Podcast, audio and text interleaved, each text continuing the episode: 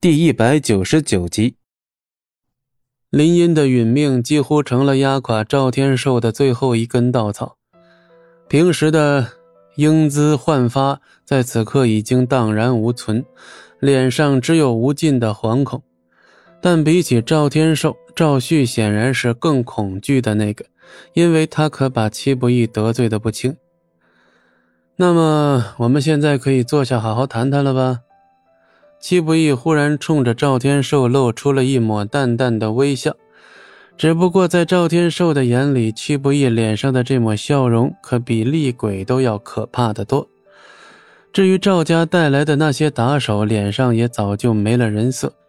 林荫的实力，他们都清楚的很，但就是那样一个恐怖的存在，却被戚不义屠鸡宰狗一般的杀了。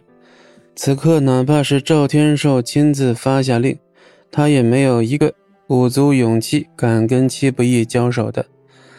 不过，还没等赵天寿开口说话，赵旭一马当先，给所有人做了个表率。只见他双腿一软，咕咚一声跪到了地上。先前多有得罪，恳请戚先生不要与我这种人计较。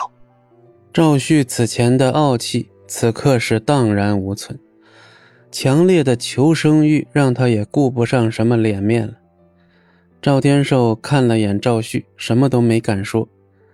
戚不义提着那口染血的苗刀，缓步走上前去。赵家人见状，全都吓得浑身哆嗦，然而却没有人敢往前后退，生怕戚不义以为他们是故意想逃跑，而逃跑的后果，刚才他们已经看得清清楚楚了。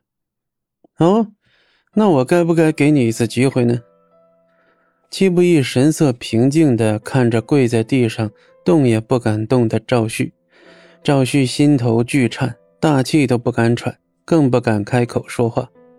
戚先生，您大人有大量，放射第一马，无论什么条件，赵某都答应。无论什么条件都可以。是是是，都怪赵某有眼不识泰山。打扰了戚先生和夫人，这种补偿也是应该的。啊，戚不义随口应了一声，忽然把刀往地上一插，这个动作把赵家兄弟俩吓了一跳，后背不由冒出了一层的冷汗。此刻的戚不义，所有的动作和表情都会直接影响到二人。戚先生饶命！赵旭以为戚不义要对他动手，立刻的大声求饶：“放心，我没兴趣杀你。”啊，真的？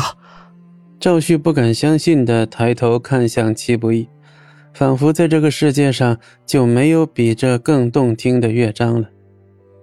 不过，这故意拖长的语调把赵旭急坏了，几乎要忘记了呼吸。戚先生，请说。任何条件，赵某绝对不会说半个不字。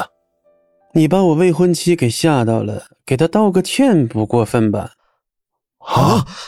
怎么，我的要求很过分？戚戚先生说笑了，这怎么可能过分啊？我只是没想到戚先生能如此大度。赵天寿连忙解释，戚不义耸了耸肩，他原本的打算自然不止如此。只不过在知道赵天寿是个同志之后，哎呀，有些事也懒得计较了。赵天寿见戚不义不说话，立刻给了赵旭一脚。多谢齐先生大人不计小人过，赵旭以后愿意给您做牛做马。赵旭激动的手都在发抖，他以为自己今晚可能就算能保住小命，也要脱层皮吧，没想到就只需要道个歉。戚不义不再理会赵旭，转头看向了赵天寿。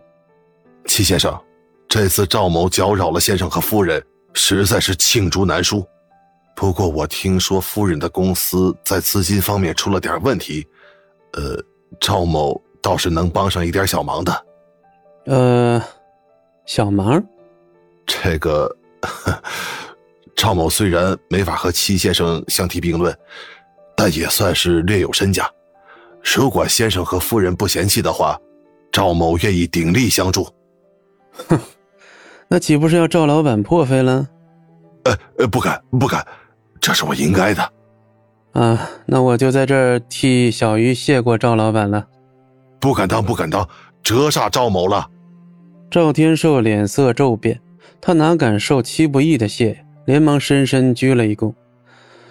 行了，今晚什么都没发生过，我从来就没见过赵老板。闻言，赵家兄弟顿时如获大赦一般出了口气，这条小命算是保住了。那赵某便不打扰齐先生了。